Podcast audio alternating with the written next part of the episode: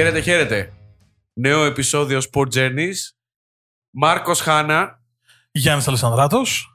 με την α, αποθέωση την οποία χρειάζεται. Η επιστροφή του Ασώτου στο στούντιο.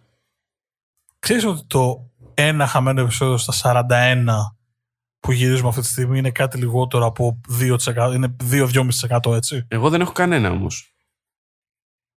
Δεν θα πω τι μεθοδεύσεις υπήρξαν και το τι συνέβη για να μην παρευρεθώ σε αυτό το επεισόδιο, αλλά τέλος πάντων. Ε, Δέχτηκες απειλές έτσι. από την Έλβη Μιχαηλίδου και γι' αυτό ήρθε. Αλλιώς πιστεύω θα χάνει και δεύτερο. Είναι περάξενες οι στιγμές που ζούμε. Το ότι παρέρχομαι τώρα ότι έχει ξεκινήσει με όρεξη για χαβαλέ. Η αλήθεια είναι ότι μπήκαμε στο στούντιο. Έχουμε από απέναντι. Βλέπουμε ουρανό δηλαδή και τώρα έχει αρχίσει να καθαρίζει λίγο εδώ στη, στη Γιάφκα. Δεν βλέπουμε ακριβώς. Ναι, Ουρανό. ε, στο περίπου. Φανταζόμαστε.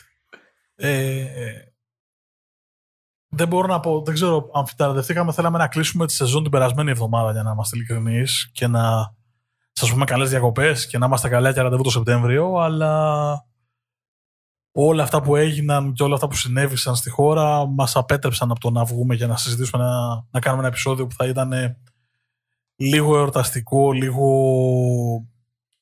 ε, αφηγηματικό του τι ζήσαμε αυτή τη χρονιά που πέρασε. Οπότε αποφασίσαμε μια, μια εβδομάδα σιγής και να γράψουμε ένα επεισόδιο ως φινάλε σεζόν τώρα για να πάμε από τέλη Αυγούστου αρχές Σεπτεμβρίου πλέον με τη δεύτερη σεζόν ποιος να το έλεγε.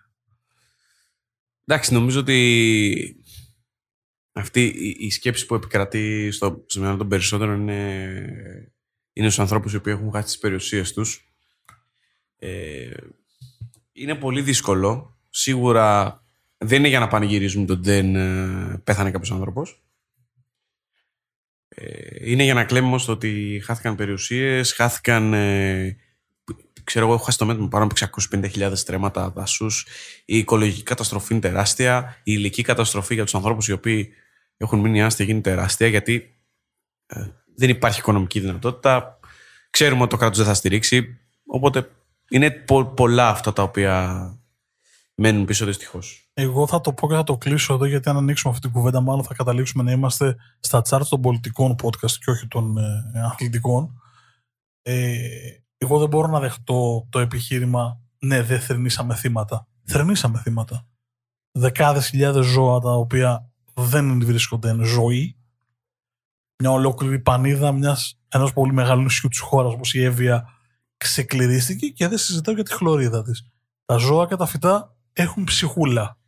Και όποιος δεν το καταλαβαίνει Συμφωνώ Ε, απόλυτα, μα γι' αυτό είπα ότι δεν πέθανε κάποιος άνθρωπος. Το, Ναι, ναι. διαχω... το διαχώρισα, ξέ... ήμουν ξεκάθαρος. Δεν διαφωνώ. Ε, Απλά το αφήγημα είναι το δεν θρυνήσαμε θύματα. Ναι. Παιδιά, θρυνήσαμε θύματα. Θυμήσαμε εκατοντάδες, να μην πω Μπράβο. χιλιάδες, γιατί ακόμα δεν έχει γίνει τελική εκτίμηση. Συμφωνούμε απολύτω. Και να πούμε ότι πέρα από την περιουσία, το δάσος παρέχει δουλειά σε πολύ κόσμο. Τώρα δεν υπάρχει δάσος, άρα δεν υπάρχει και δουλειά. Να μην ξεκινήσω από τα ρετσίνια που μαζεύουν και φτιάχνονται νεύτια κτλ. Ε, η καταστροφή είναι πολύ μεγάλη και θα φανεί τις επόμενες μέρες. Και καλό θα είναι να μην ξεχάσουμε αυτούς τους ανθρώπους τις επόμενες μέρες. Γιατί ε, αυτό είναι το θέμα, το ζητούμενο το βασικό. Έχουν γίνει πολλές κινήσεις. Ε, χαίρομαι ιδιαίτερα για, από διάφορα πόστα α, που έχουν γίνει κινήσεις. Ε, εντάξει, ας μην, το, ας μην το τραβήξουμε περισσότερο. Ας, ας, ας, ε, πούμε και κάτι άλλο να αλλάξει λίγο, ίσως και λίγο το, το mood. Όπως η εθνική ομάδα πόλο των ανδρών, η οποία μας χάρισε τα ωραιότερα μαθήματα που εγώ μπορώ να θυμηθώ να μας δίνουν αθλητές αφήνω έξω τη Σοφία Πεκατόρου για να μην παρεξηγηθώ ε, τον τελευταίο 50 χρόνια και ο Γιάννης το ίδιο φυσικά το κούμπο αλλά νομίζω ότι τα παιδιά του Πόλο ήταν κάτι πολύ σημαντικό γιατί ήταν η αντιπαραβολή δηλαδή ήταν η επιτυχία μιας ομάδας η οποία έφτανε στο πιο ψηλό σημείο που έχει φτάσει ποτέ άρα θα έπρεπε να χαρεί με όλη της την ψυχή και όλη της την καρδιά και είχες μια ομάδα η οποία καταλάβαινε ότι χαιρόταν αλλά τη βάσταγε πίσω αυτό που ένιωθε ότι συνέβαινε στη χώρα. Με ένα πολύ μεγάλο μάθημα και οι δηλώσεις των παιδιών και ο τρόπος τους και όλα. επειδή αυτό έχει προβληθεί πάρα πολύ και συμφωνώ στο ακέραιο με όσα λες, εγώ θα πω ότι ο, ο ελληνικός αθλητισμός τουλάχιστον στο επίπεδο των, φετιν, των Ολυμπιακών Αγώνων που είδαμε στο Τόκιο ε, πρέπει να αισθάνεται πολύ τυχερός για την ε, ποιότητα των ανθρώπων που διαθέτει αυτή τη σημερινή ενεργεία. Να μιλήσουμε για την Κατερίνα Στεφανίδη, για τον Λευτέρη Πετρούνια, εγώ, να μιλήσω με λίγο έτσι μεγαλύτερο συνέστημα για τους Έλληνες ποδηλάτες, οι οποίοι δεν έχουν καμία οικονομική στήριξη από πουθενά και κατάφεραν να, να ολοκληρώσουν και, με, και να πούν και πολύ ωραία πράγματα αργότερα που θα τα διαβάσετε και στο Sport Journeys. Ε, κορονίδα όλων ήταν η εθνική ομάδα Πόλο. Η ελληνική αποστολή στο Τόκιο ήταν συγκλονιστική. Συμφωνώ, μα δεν. Ένας προς έναν δεν υπάρχει πλέον ε, η πολυτέλεια των αθλητών που πήγαιναν. Ο Ιακωβίδης που μας πρόσφερε μαθήματα που ε, τα χρειαζόμασταν για να. Γιατί και λίγο κοφεύουμε, για να είμαι ειλικρινής, πολλές φορές. Δηλαδή, βλέπουμε αθλητές που φτάνουν στο Τόκιο και δεν έχουμε ιδέα πώς έχουν φτάσει εκεί. Και εξιδία πείρα μπορώ να σου πω για πάρα πολλούς αθλητές οι οποίοι έφτασαν στο Τόκιο με, με πενιχρά μέσα και με πολύ πολύ μεγάλη προσπάθεια. Οπότε Μ' αρέσει που είπαμε ότι θα το πάμε λίγο πιο να το χαλαρώσουμε και το ξαναμαυρίσαμε. Καλά θα πάει αυτό το επεισόδιο. Όχι, ε, είναι πράγματα που πρέπει να, πρέπει να λέγονται. Και ξέρεις, ακούγεται λίγο βαρύ ε, αυτό που θα πω. Αναλαμβάνουν ευθύνη όμως. Είναι άνθρωποι που αυτοί θα έπρεπε να ήταν role model. άνθρωποι οι οποίοι δεν έχουν οικονομικά μέσα όπως άλλοι αθλητές, γιατί είναι ο αριστοτεχνικό αθλητισμός και όμως κατάφεραν να φτάσουν στο υψηλότερο επίπεδο. Δεν διαφωνώ καθόλου σε καμία περίπτωση. Συμφωνώ απολύτως. Δεν πρόκειται να διαφωνήσουμε ή να διαπληκτιστούμε σε αυτό. Έχουμε άλλα πιο κάτω. Για να. Ε, να έχουμε δεν διαπληκτίζομαι μαζί σου. Να έχουμε Δεν διαπληκτίζομαι, όχι. όχι.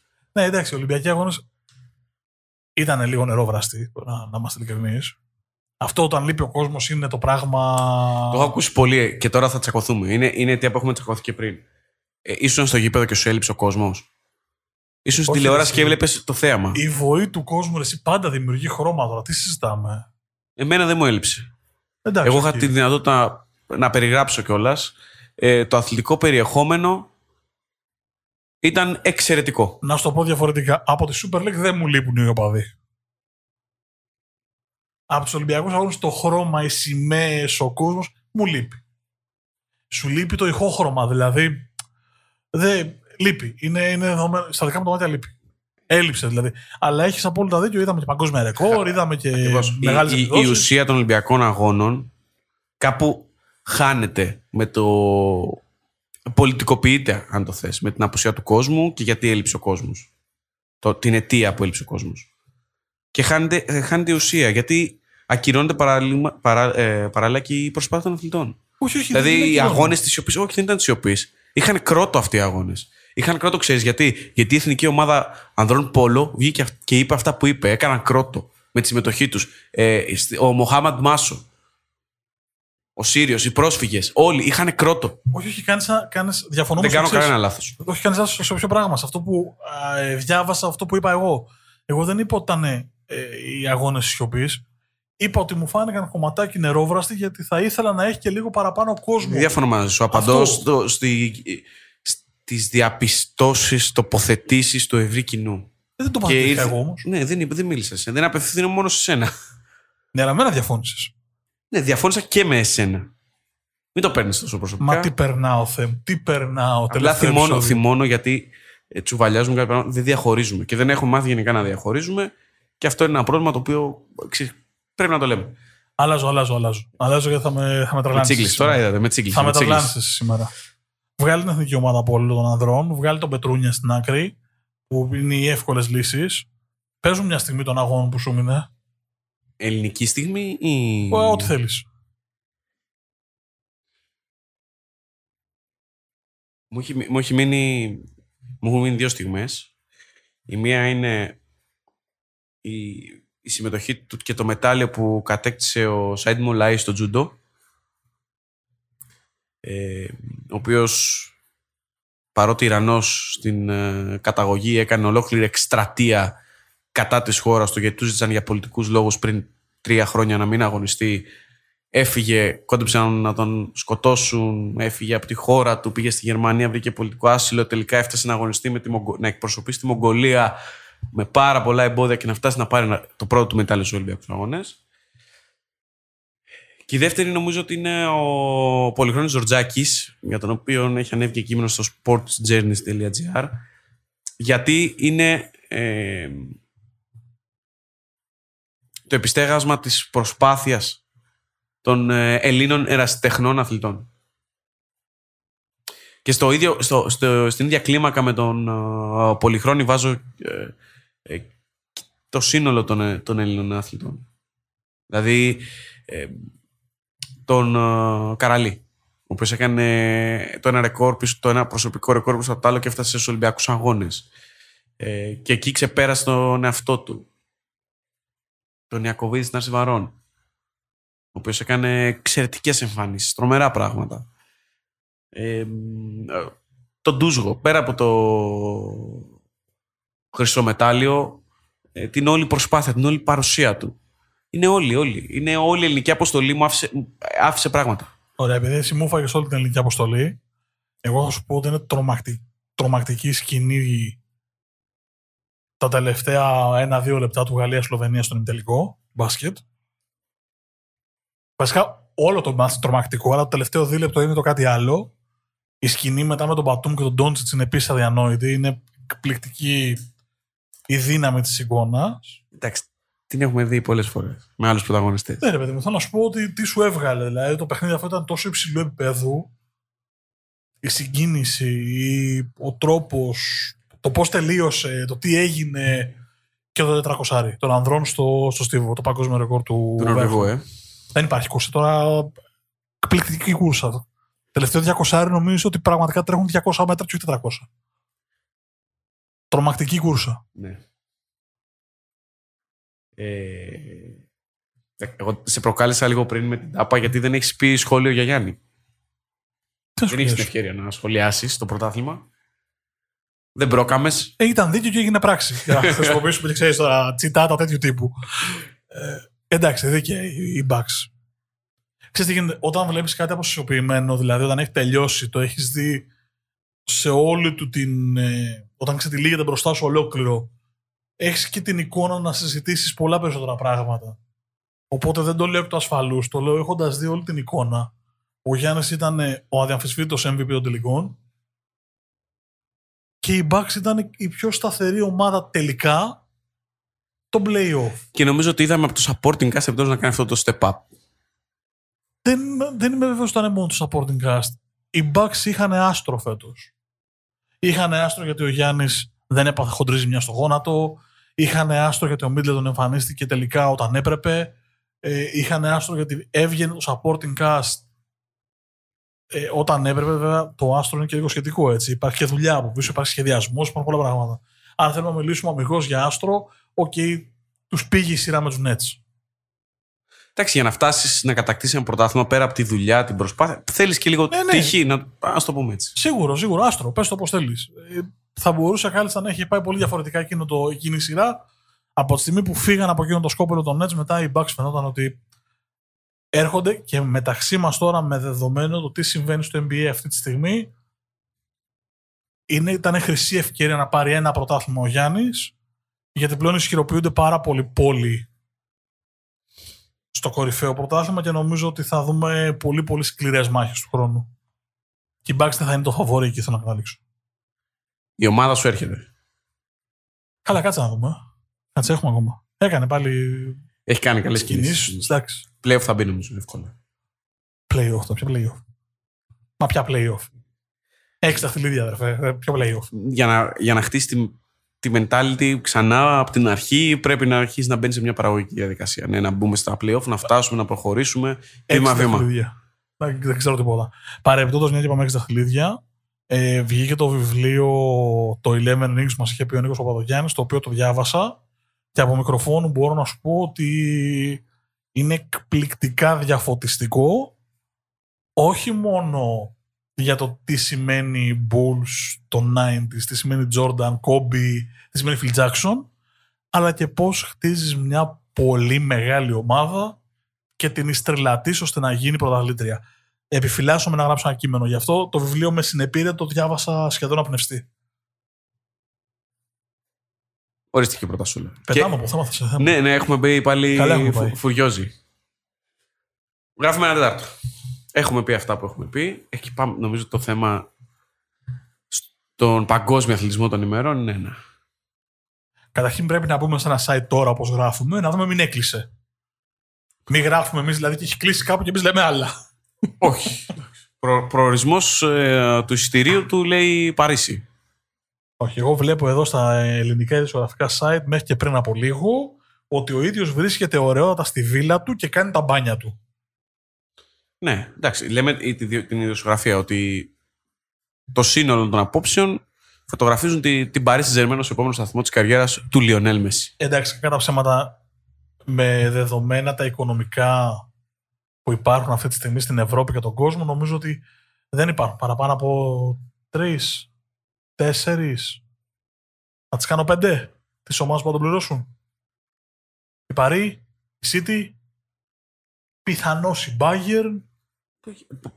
Ε, Βάσει financial fair Chelsea. play εννοείς ή γενικά; Όχι, όχι, που να έχουν την αντοχή στο budget να βγάλουν 50 εκατομμύρια ευρώ αύριο το πρωί για συμβόλαιο. Και η Liverpool, ας πούμε. Και οι Αγγλικές μπορούν να το κάνουν. Ε, Η City- η United δεν μπορεί γιατί έχει ξοδέψει, έχει κάνει διάρκεια της μεταγραφής. Αυτό λέω. Αυτή τη στιγμή που μιλάμε, πόσο ομάδε πιστεύεις ότι μπορούν να πάνε να βγάλουν 50 η, η, η, εκατομμύρια; η Παρή πάντως δεν είναι μία από αυτές βάσει του financial fair play.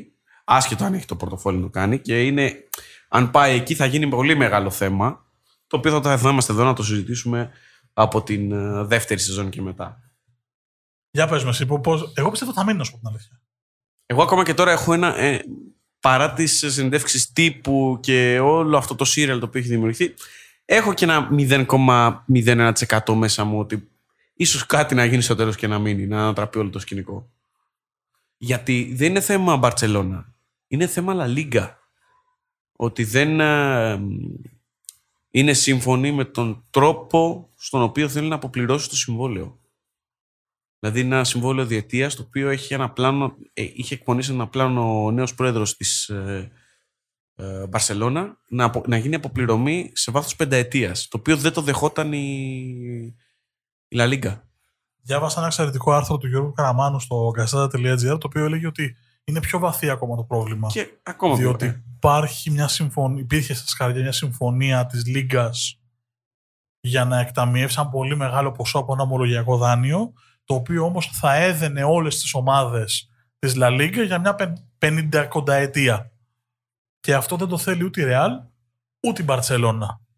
Γιατί υπάρχει το, το όνειρο της European Super League. Πιστεύω ότι είναι πιο βαθύ από το κοίταξε όλα πόρτα στις τσέπες του, δεν βρήκε 35 εκατομμύρια ευρώ και είπε του Μέση να σε καλά, ευχαριστούμε πολύ. Εντάξει, γενικά και η Real και η Barcelona σαν οργανισμοί έχουν πολύ, πολλά χρωστούμενα γιατί είναι κοινό το ταμείο ε, σε όλο τον σύλλογο. Δεν είναι μόνο το ποδόσφαιρο, τι χρωστάει. Έτσι. Ε, και έχουν γίνει ανοίγματα σε πολλά επίπεδα. Είναι, είναι πολύ πιο βαθύ. Το διάβασα και εγώ το, το κείμενο του Γιώργου. Ε, λέμε την... αυτό που βγαίνει προς τα έξω. Ναι, το, το, το πρόβλημα και η πολιτική αντιπαράθεση που υπάρχει μεταξύ La Liga και των δύο μεγάλων του Ισπανικού πρωταθλήματος είναι γνωστή και κρατάει τα τελευταία χρόνια και έχει φουντώσει περισσότερο από την κίνηση που έκανε για την European Super League. Εγώ για να καταλάβεις τι εστί μέση, διαβάζω ότι σε ένα Σαββατοκύριακο η Παρή ανέβασε τους followers της στο Instagram, κρατήσου γιατί σε βλέπω να πέφτεις, κατά 850.000. Δηλαδή για να, για να έχουμε λίγο εικόνα το τι εστί φαινόμενο μέση. Εντάξει, στα headquarters των social media της Paris Saint-Germain θα πάνε γύρω αυτή τη στιγμή. Θα έχουν, ανα- θα έχουν ανοίξει γαλλικά κρασιά. Ναι, προφανώς. Θα γεύονται τους καρπούς της φιλολογίας και όχι της επιτυχημένης μεταγραφής, γιατί δεν έχει κλείσει ακόμα. Ωραία. Πάμε τώρα, αφού, αφού πηδάμε από θέμα σε θέμα, θα το κάνουμε, θα το κάνουμε έτσι όλο το επεισόδιο. Ε, Δεν τα μιλάς ωραία όμως. Εγώ σου λέω ότι αύριο το πρωί ανακοινώνεται ότι ο Μέση είναι παίκτης της Paris Saint-Germain με δόξη και τιμή. Ωραία. Και ήδη η Παρή κατρακυλάει στις στοιχηματικές εταιρείες ό,τι αφορά το ενδεχόμενο να κατακτήσει το επόμενο Champions League. Εδώ να, να σου δώσω το hint ότι έχουμε Μπραχίμι, έχουμε Ντοναρούμα, έχουμε Ράμος, έχουμε Βαϊνάλντου, συν όλη την παλιοπαρέα, Νεϊμάρ, Εμπαπέ, πιθανώς Μέση. Είναι cheat code. Το, δηλαδή, κατεβαίνουμε οι υπόλοιποι να παίξουμε Champions League ή το δίνουμε στην Παρή και το δεύτερο; Εδώ είναι οι δύο όψεις του νομίσματος. Απ' τη μία έχουμε το ότι κατεβαίνουν, τα βρίσκουν μεταξύ τους γιατί είναι πολύ μεγάλες προσωπικότητες. Κρατούνται ισορροπίες με τον Ποκετίνο και πάμε τρένο και σαρώνουμε τα πάντα.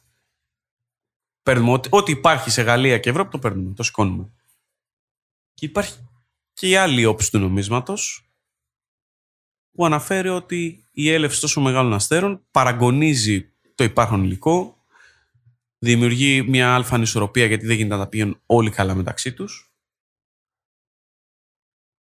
Ο Ποκετίν, ο οποίος για πρώτη φορά στην καριέρα του θα κληθεί να διαχειριστεί τόσο μεγάλες προσωπικότητες και τόσο πολλές, δεν μπορεί ε, να τους ε, καλουπώσει σε ένα αγωνιστικό πλάνο και όλο αυτό το τρομερό αγωνιστικό οικοδόμημα καταραίει σαν τραπουλόχαρτα.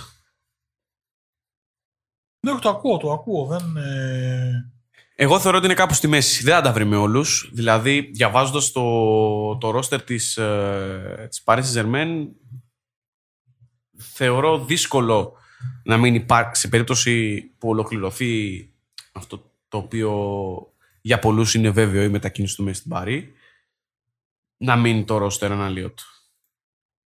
Δηλαδή, πού θα βρει χώρο η Κάρντι, υπάρχει ο Ντι Μαρία, υπάρχουν... Θα πρέπει να προσαρμόσεις και το, και το σύστημα, δεν χωράνε όλοι. Πιστεύω ότι ο Ικάρντι είναι το πρώτος που θα, που θα πει αντίο με το που θα υπογράψει ο Μέση. Ναι, ο... Θα είναι ο, ο πρώτος που θα αποχωρήσει. Υπάρχουν πάρα πολλοί καλοί παίχτες. Υπάρχει ο Γκουέι, ε, που είναι ένας χαφ σε οποιαδήποτε ευρωπαϊκή ομάδα και να πάει θα παίζει βασικός. Ε, και μιλάω για τους παίκτες οι οποίοι είναι εργαλεία και μικρότεροι βεληνικούς, αν προτιμάτε. Α πούμε, σε επιθετικά θα υπάρχει σίγουρα Αντιμαρία, Νεϊμάρ, Εμπαπέ, Μέση. Τέσσερις. Πάει, έκλεισε. Η θέση του Φόρ και από πίσω. Ε, στα χαφ υπάρχει πολλοί κόσμος. Υπάρχει ο Βεράτη, ε, υπάρχει ο Ραφίνια, ο Γκουέι, ο Ντράξλερ, ο Ντανίλο, ο Βαϊνάλντουμ. Υπάρχουν πάρα πολλοί παίκτες, οι οποίοι δεν χωράνε όλοι. Εάν κοιτάξεις τώρα. Και αυτό ξέρεις, χαλάει κάπου λίγο τη ισορροπία. Συγγνώμη που σε διέκοψα. Όχι, όχι. Συμφωνώ. Κατά βάση συμφωνώ απολύτως. Δεν έχω να πω κάτι περισσότερο. Αν κοιτάξεις το ρόστερ της Παρή και προσθέσεις και το Μέση, βασικά και το Μέση να προσθέσεις, σε πιάνει λίγο. Με το με την πληρότητα και με το βάθος και με την ποιότητα που κυκλοφορεί. Τώρα συζητάμε ότι ε, ο Βεράτη που είναι το της Ευρώπης πιθανώς θα τον πάγκο. Ε, αυτό που είπες και εσύ, Τη Μαρία, Εμπαπέ, Ικάρντι, Νεϊμάρ, Μέση, ε, κάποιος ήταν στον πάγκο. Τουλάχιστον ένας. Δεν γίνεται αλλιώς. Εκπληκτική ποιότητα θα έχει πάρει, αλλά εγώ αυτό που δεν καταλαβαίνω είναι ότι είναι αυτό που λες. Έχω και εγώ την ίδια Στη, στη... Την ίδια αμφιβολία στο θα τα βρουν όλοι αυτοί μαζί ή στην πρώτη στραβή θα γίνουν μαλλιοκουβάρ. Και εντάξει, ο Μέση με τον Ιμάν, ας πούμε, θεωρητικά, όχι θεωρητικά, πρακτικά είναι φίλοι, με τον Τιμαρία είναι φίλοι, αλλά αυτό μπορεί να λειτουργήσει ανατρεπτικά προς τους υπόλοιπους. Δηλαδή, να θεωρήσουν οι υπόλοιποι ότι ο Νεϊμάρ, ο Μαρία και ο Μέση κάνουν κουμάντο στην, στην Παρή. Και, και τώρα μεταξύ μας ο Ράμος δεν είναι ένα παιδάκι να του, να του κάνεις κουμάντο εντός εισαγωγικών το Εμπαπέ. Στην άμυνα, τώρα που είπες με αφορμή το που ανέφερες στον Ράμος, υπάρχει ο Μαρκίνιος, ο Κιπεμπέ, που είναι ένα ταλέντο και είναι υπαρχηγός αυτή τη στιγμή στην Πάρη. Γιατί είναι Γάλλος, γιατί, για, γιατί πολλά γιατί.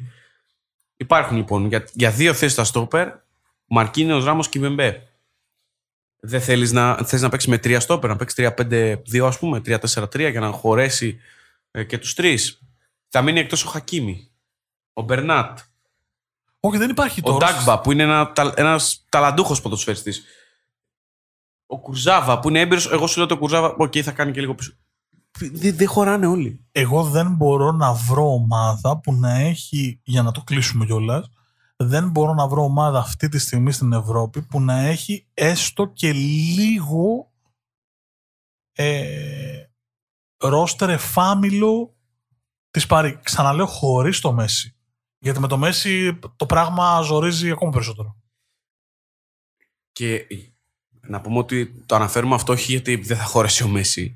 Είναι το θέμα, το αναφέρουμε για το θέμα των ισορροπιών που καλείται να διαχειριστεί ο σύλλογος. Ε, οπότε θεωρώ ότι μέχρι να βρεθούν αυτές οι ισορροπίες, ίσως η πρώτη χρονιά να μην είναι ο περίπατος. Μπορεί να είναι και το αντίθετο. Αυτό το δείξει η ιστορία. Είναι μεγάλο πρόβλημα το να δημιουργηθεί τόσο. Δηλαδή, αν ο Μέση υπογράψει την παρέα όπως όλα δείχνουν ότι θα συμβεί, και πάει στον Παρίσι όντως, ε, δεν νομίζω ότι έχουν περιθώριο να πετάξουν μία χρονιά ε, και το λέω το πετάξουν σε εισαγωγικά. Ε, δεν νομίζω ότι υπάρχει χρόνος.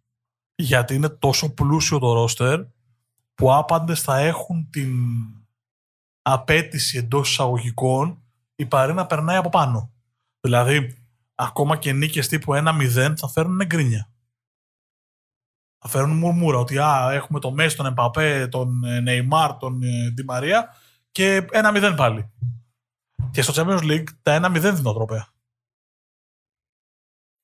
Έτσι μου φαίνεται. Γι' αυτό έχω τις αμφιβολίες μου, αλλά το ότι συζητάμε για μια ομάδα την οποία την παίρναμε στο, τη φτιάχναμε στο FIFA και λέγαμε, την κοιτάγαμε και λέγαμε πω πω τι έφτιαξα ο Άρχοντας. Ε, ισχύει, δηλαδή δεν, Μόνο που εδώ υπάρχουν ε, προβληματισμοί στη, της πραγματικότητας, ναι, ναι. στα αποδητήρια. 100%.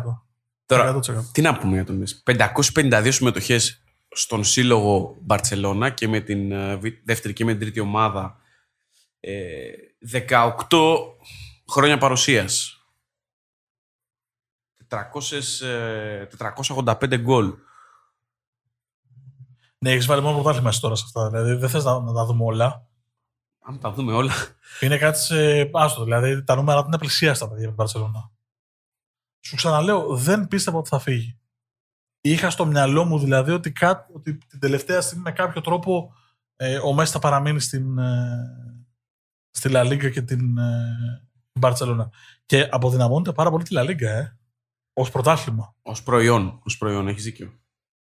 Και αντιστρόφως ανάλογα ενισχύεται πάρα πολύ το Σαμπιονά το Σαμπιονά το οποίο έχει τη Λιόν πολύ δυνατή, έχει την περσινή πρωταθλήτρια Λίλ, η οποία έχει επενδύσει σε αυτή την επιτυχία και θα είναι ανταγωνιστική. Έχει την Μονακό, η οποία ε, σταθεροποιείται σιγά σιγά ψηλά. Περιμένουμε τη Μαρσέη.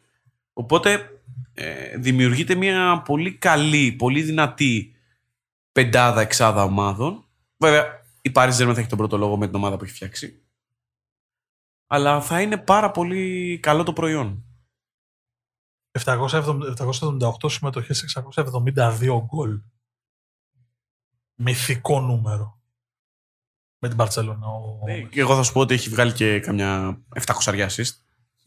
Μυθικό Έχω νούμερο. το μέτρημα. Μυθικό νούμερο. Βέβαια για την Παρσελόνα, τον οργανισμό Μπαρτσελώνα, δεν είμαι τόσο σίγουρος ότι αγωνιστικά, αμυγός αγωνιστικά, προσέξτε, δεν μιλάω ούτε σε ό,τι αφορά το momentum, ούτε σε ό,τι αφορά τον τρόπο, ούτε σε ό,τι αφορά τα έσοδα από φανέλες, την ιδιοσυγκρασία, την ιστεροφημία, βάλτε όλα αυτά τα, ε, τα δεδομένα, αμυγός αγωνιστικά, στο χορτάρι, μπορεί και να τη βοηθήσει. Γιατί είχα πολύ μεγάλη αμφιβολία πώς θα χωρέσουν και ο Γκριεσμάν και ο Ντεπάι και ο Μέση και ο Ντεμπελέ και όλοι στο ίδιο ρόστερ. Την- Είχα τρομερή αμφιβολία το πώς χωράνε όλοι αυτοί που δεν είναι κανείς κανονικός σεντερφόρ. Εν μέρει έχεις δίκιο. Ε, απ' την άλλη, βέβαια, υπάρχει και το κομμάτι του ποιος θα είναι ο διάδοχος. Δηλαδή, θα υπάρχει πίεση. Έφυγε ο Μέση, θα πρέπει να δείξουμε ότι μπορούμε και χωρίς το Μέση. Αυτό θα είναι στα ενδότερα της ομάδας. Ο κόσμος μπορεί να έχει τη, τη δική του αντίληψη, αλλά και νομίζω και από τον κόσμο θα υπάρχει πίεση. Ε, δεν Μα ήδη σε σε ένα φιλικό με τη Juventus τώρα ε, χτες, ε, εμείς γράφουμε Δευτέρα, αυτό έγινε την Κυριακή, ε, υπήρξαν αποδοκιμασίες στον Πιάνιτς, αποδοκιμασίες στον Ουτιτή, δηλαδή σε παίχτες που ήταν να φύγουν και δεν έφυγαν για να μείνει ο Μέση. Δεν, θα έχει τέτοιους, τρι- θα έχει σίγουρα τέτοιους, ε, ψάχνω τη λέξη τώρα και δεν τι έχει συμβεί, με έχει κολλήσει ζέστη. Ε, τριγμούς. Το βρήκα. Όλα καλά. Μην το κόψεις, αυτό πώς είναι. Ας το, ας το αναφέρω ότι παθαίνω μικρά εγκεφαλικά. Πανά θέμα σε φάει. Τι πας σε ξύλο. Ε, μα με έχεις φέρει εδώ έχεις 45 βαθμούς. Εσύ είπες να έρθουμε. Ε, τώρα τι να του πεις. τι να του πεις, Θεέ μου, τι να του πεις. Λοιπόν, εντάξει, τριγμοί αυτού του είδους θα υπάρχουν. Βέβαια, νομίζω ότι στα αποδητήρια της ομάδας τα πράγματα θα είναι εντελώς διαφορετικά. Ε, και ίσως να βρουν χώρο να αναπνεύσουν κάποιοι ποδοσφαιριστές. Αυτό λέω. Αγωνιστικά μπορεί να τη κάνει και καλό. Ναι. Είναι βί- βίαιη η, μετά, η μετάβαση στην μετά-μέση εποχή και με γκρίνια, όπως είπες, κτλ. Ε, νομίζω όμως ότι σε βάθος χρόνου ίσως να ήταν και ο καλύτερος τρόπος να γίνει αυτή η αλλαγή.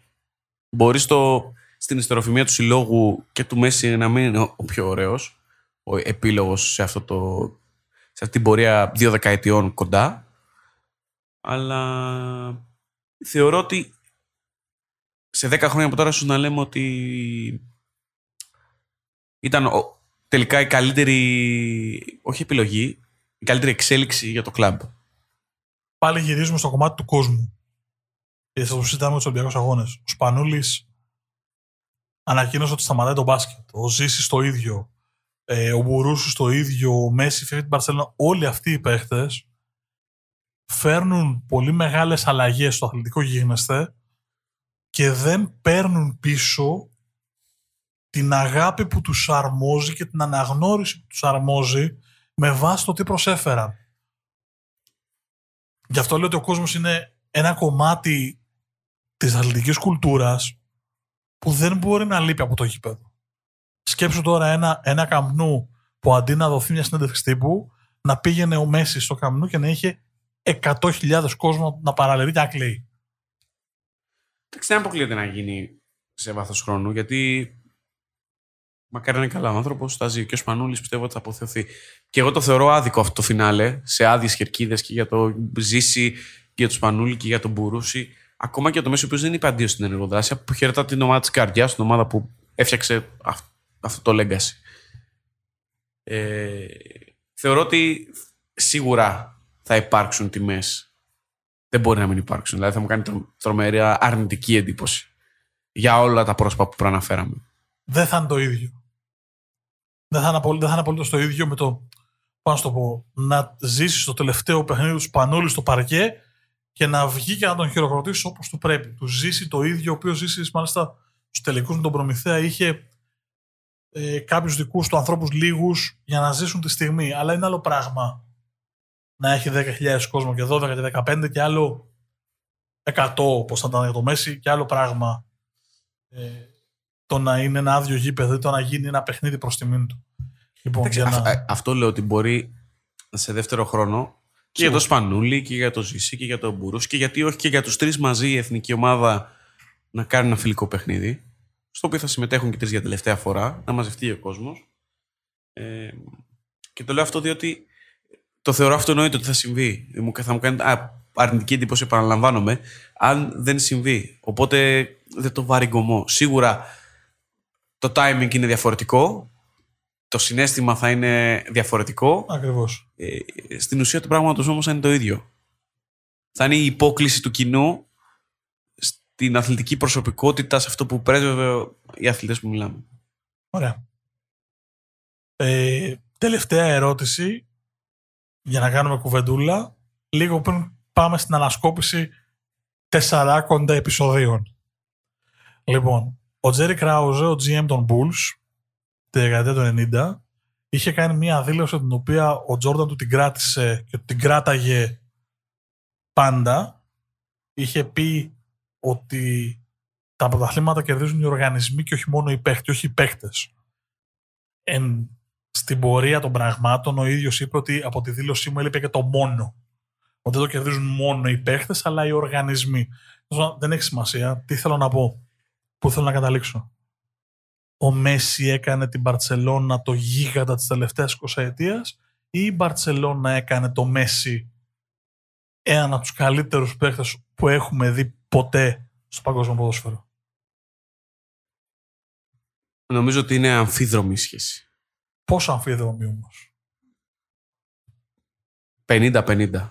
Τόσο πενταρισιό. 50 Όπως και οι Bulls έδωσαν το βήμα και όλα τα εχέγγυα στον Τζόρνταν για να δημιουργήσει την, τις ομάδες ήταν διαφορετικά τα σύνολα των δύο θρυπίτ.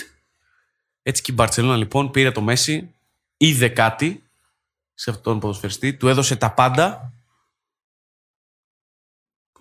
στο να προπονηθεί, στο να εξελιχθεί, στο να πάρει παραστάσεις, στο να χτίσει το όνομά του, να χτίσει την καριέρα του και ε, ο Μέση επί της ουσίας της επέστρεψε όλα αυτά πίσω. Οπότε είναι εντελώς 50-50. Με όλα τα πάνω και κάτω που μπορεί να έχουν οι σχέσεις τόσο μεγάλων προσωπικότητων με τους οργανισμούς που ακούν στο όνομα Bulls, Barcelona ε, και τις προσωπικότητες που έχουν οι διοικήσεις δεν θα το ποσοστοποιήσω, δηλαδή δεν θα το πάω στο 50-50. Η σκέψη μου ήταν η εξής ότι για να πετύχουν οι οργανισμοί χρειάζονται το Μέση και για να πετύχει ο Μέση χρειάζεται έναν οργανισμό σαν την Παρσελώνα για να λάμψει. Αν και οι δύο δεν βρεθούν ταυτόχρονα στην καλύτερη δυνατή κατάσταση και στην καλύτερη δυνατή φόρμα εντός ή εκτός εισαγωγικών, το κρατάτε και το βάζετε σε όποιο context θέλει ο καθένας, ε, μπορεί να αποτύχει. Δηλαδή, ένας μέσα θα μπορούσε να αποτύχει σε μια άλλη ομάδα που δεν θα τέριαζε η ιδιοσυγκρασία του, ο τρόπος του, η σκέψη του, η ψυχολογία του. Και φυσικά η Μπαρσελόνα μπορούσε να έχει και έναν άλλον μέση στη μασία της, ο οποίος δεν τον εκμεταλλεύτηκαν όπως έπρεπε ή δεν είδαν αυτό που έπρεπε να δουν και χάθηκε. Δεν λέω 50-50, αλλά λέω ότι σίγουρα συμφωνώ πολύ στην αλληλένδετο μου ζήτησες ε, ποσοτικό μέγεθος. Δεν είπα ποσοτικό μέγεθος. Είπα η μία έκανε αυτό ή ο άλλος έκανε το άλλο. Ναι, και σου απάντησα. Το ότι ακούω, είναι αμφιδρομή σχέση. Το ακούω και συμφωνώ. Ε, και ας μην ξεχνάμε ότι οι οργανισμοί μετά από κάποιο σημείο προσαρμόζονται στις προσωπικότητες που δημιουργούν και που αναπτύσσουν οι αθλητές. Μεταξύ μας οφείλουν να το κάνουν. Ναι, δεν είναι αυτονόητο όμως. Όχι, όχι. Γιατί μιλάμε και ειδικά στο σήμερα για ανώνυμες εταιρείες. Σε καμία περίπτωση. Δεν, δεν είπα ότι το κάνουν de facto, αλλά λέω ότι οφείλουν να το κάνουν αν θέλουν να επιτύχουν. Είναι, είναι, είναι εντελώς αμφίδρομη, ε, αμφίδρομη σχέση. Και αλλαίνονται τι πορείες των ομάδων σε αθλητές ε, τέτοιου βεληνικούς. Συμφωνώ απολύτως. Δηλαδή, δεν μπορούμε να φανταστούμε την Παρσελόνα χωρίς το Μέση πια. Αυτό είναι το μέγεθος επιτυχίας. Και των δύο. Ναι, συμφωνώ, συμφωνώ. Απολύτως. Οι πολλοί οπαδοί των Bulls έχουν μείνει στην εποχή του Τζόρνταν. Γιατί δεν έχει βρεθεί κάποιος άλλος να καλύψει αυτό το κενό. Άστα να πάνε, Γιάννη μου. και αυτό είναι λάθος του οργανισμού. Με βιντεάκια στο YouTube επιβιώνουμε, Γιάννη μου. Ε... Λοιπόν, 40 επεισόδια. Για κάνε pick ένα. Δεν μπορώ ρε τώρα. Μου βάζεις δύσκολα και συγκινούμαι. Είναι και φορτισμένη όλη η ατμόσφαιρα με όλα αυτά που έχουμε συζητήσει. Δεν μπορώ να κάτσω ένα. Και τα 40 είχαν τη δική τους μαγεία. Τι να πω, από το πρώτο που γράφαμε στο υπόγειο χωρίς να έχουμε ε, όλα τα υλικά κεραμίτι πάνω από το κεφάλι μας. Ε. Για να δείτε τι πέρασε αυτό το έρμο το podcast 40 επεισόδια. Καταρχήν συζητάμε ότι ξεκινήσαμε, νομίζω πρώτο επεισόδιο βγήκαμε 26 Αυγούστου. Ναι, τέλεια Αυγούστου, τέλεια Αυγούστου. Άρα λοιπόν, σε αυτές τις 50 εβδομάδες που παρέλθαν, γράψαμε 41 επεισόδια. Καλό rate για αρχή. Αν σκεφτείς ότι τα πρώτα επεισόδια δεν είχαμε στούντιο, γράφαμε στο γραφείο συγγενικού προσώπου, το οποίο θα το καλέσουμε κάποια στιγμή στην εκπομπή, να τα πει και αυτό όπως πρέπει και το οφείλουμε πολλά περισσότερα από ένα ευχαριστώ. Ε, μετά έπρεπε να φτιαχτεί το στούντιο με, με δόξα και τιμή ξαναλέω φτιάχτηκε αυτό το στούντιο με πόνο και αίμα φτιάχτηκε αυτό το στούντιο ανοίξαν κεφάλια αυτό το στούντιο για να μπορέσουμε να το φτιάξουμε αφού το φτιάξαμε και κάναμε κάποια επεισόδια εδώ και είπαμε τι ωραία βρήκαμε ρυθμό πολύ ωραία πάρε μια καραντίνα να μάθει να σέβεσαι κάναμε τρεις μήνες να έρθουμε έπρεπε να βρούμε καινούργιο εξοπλισμό από το σπίτι του ο καθένας για να μπορέσει να γράψει και ξαναγυρίσαμε εδώ για να γράψουμε τα τελευταία χιλιόμετρα αυτής της πρώτης σεζόν. Τι να κρατήσω τώρα, να σου πω την αλήθεια. Κρατάω όλους μας τους καλεσμένους, χωρίς να θέλω να ε, μειώσω τον συμπαρουσιαστή μου και φίλο, αδερφό μου και όλα αυτά τα ωραία, ξέρετε τώρα αυτά που τα λέμε ξέρετε, και είναι πολύ όμορφα και πολύ χαριτωμένα. Ε, κρατάω όλους μας τους καλεσμένους οι οποίοι ήρθαν εδώ με πολύ μεγάλη αγάπη, με πολύ μεγάλο μεράκι. Είτε ανέβηκαν τέσσερις ορόφους, είτε βγήκαν μέσω Skype, είτε παλεύαμε να κάνουμε συνδέσεις για να μπορέσουν να γίνουν όλα όπως πρέπει. Νομίζω ότι αυτά τα podcast έχουν πολύ ξεχωριστή θέση στην καρδιά μου και τώρα αν ξεκινήσω να απαριθμώ νομίζω ο πρώτος μας καλεσμένος ήταν ο Θάνος Αρής.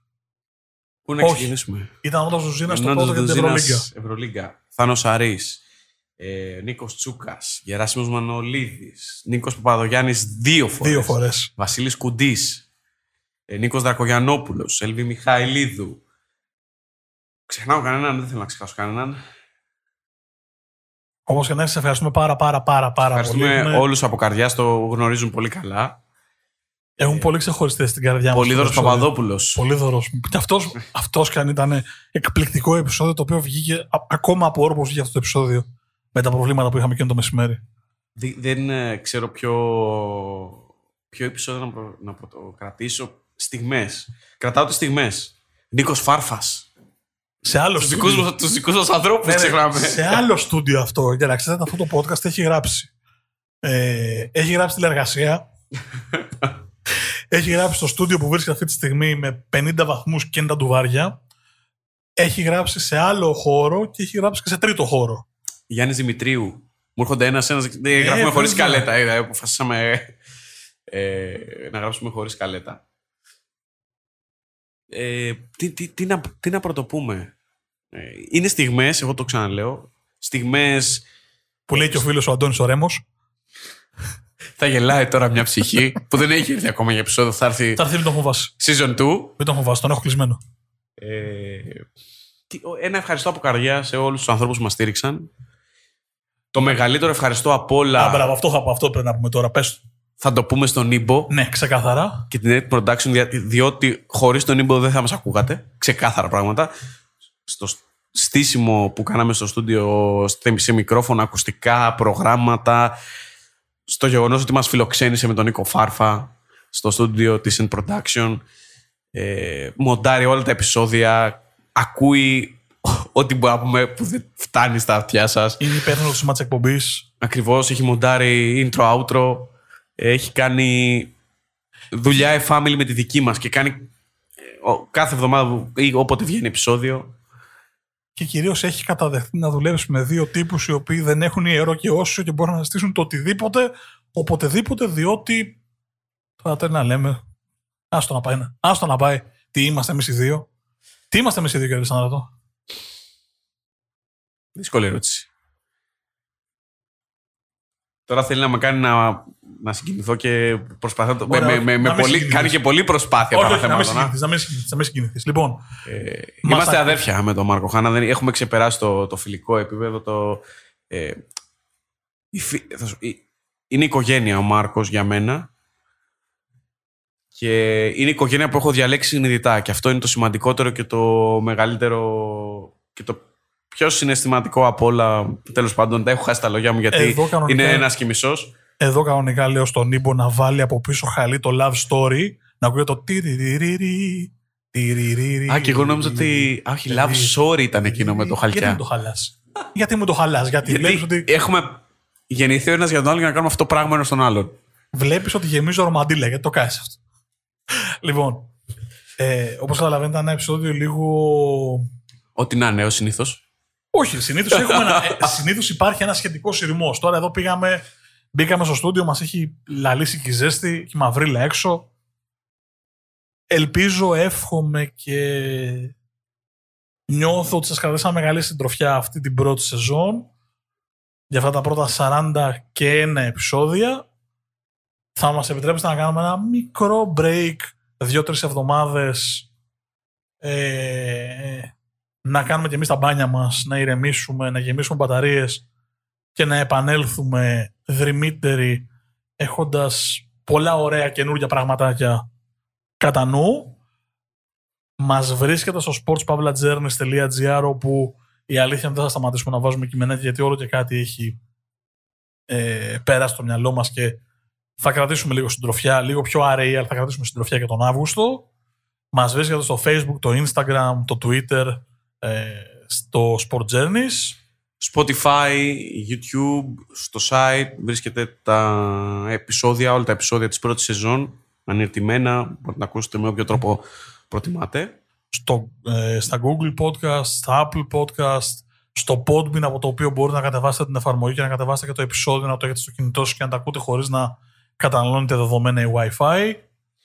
Αφού ευχαριστήσαμε όλο τον κόσμο που συμμετείχε στην ε, προσπάθεια του Sport Journeys, να πούμε ένα ευχαριστώ και σε όλους όσους μας έχουν ακούσει. Α, περιμένω κάτι θα πεις και ότι θα είχε κάτι, δεν, δεν περίμενα την άβολη Του σιωπή. βγάζω τώρα. Λειτουργήσε ως άλλος Μπατούμ σε αυτή τη Τίποτα. φάση ο κύριος Χάνα. 41 επεισόδια, μία αποφώνηση δεν έχουμε κάνει και σας χρωστάμε ε, τα blooper, τα οποία έχει μερικά τα οποία είναι διαμάντια της δημοσιογραφίας του podcasting. Σας ευχαριστούμε πάρα πάρα πολύ για την παρέα και τη συντροφιά, για τα μηνύματα και για, την, και για τις ιδέες που ανταλλάξαμε όλη αυτή τη σεζόν. Το επεισόδιο αυτό είναι αφιερωμένο σε όλους σας, όλους όλους όσους αναφέραμε. Να κάνουμε και μια αφιέρωση της προκοπής, Έτσι. να πιάσει τόπο. Απέναντί μου και για τη σεζόν που πέρασε και για τα χρόνια που πέρασαν και εύχομαι για τα χρόνια που έρχονται Πήγα να πω Βρισκόταν, θα ε, με εγκαταλείψει. βρισκόταν χαιρετά. ο κύριος Γιάννης Αλεσανδράτος με... ο οποίος κλασικά δεν θα με αφήσει να κάνω αποφώνηση ποτέ. Ζω για να σε διακόπτω. Και να σε διορθώνω. Καλά δεν έχει συμβεί ποτέ αυτό, αλλά τέλος πάντων ας μην το συζητήσουμε Έχει τώρα. συμβεί το αφήστε το να λέει, είναι προβοκάτορας. Στην απέναντι όχθη αυτού του γραφείου, για να θυμηθούμε και τα, τις πρώτες στιγμές, όπου... Παλεύαμε να βρούμε ρυθμό για αποφώνηση. Ακριβώς. Και 41 επεισόδια μετά, όπως βλέπετε, δεν έχουμε βρει ακόμα. Πρέπει να κοπούν όλα αυτά, έτσι. Όχι σε καμία περίπτωση. Ήταν ο Μάρκος Χάνα. Λοιπόν, από τη Γιάφκα του Περιστερίου και τον τέταρτο όροφο του στούντιό μας, το οποίο βλέπει Ακρόπολη και ελπίζουμε να βλέπει και όμορφα πράγματα τη νέα σεζόν, να είστε καλά. Γεια σας.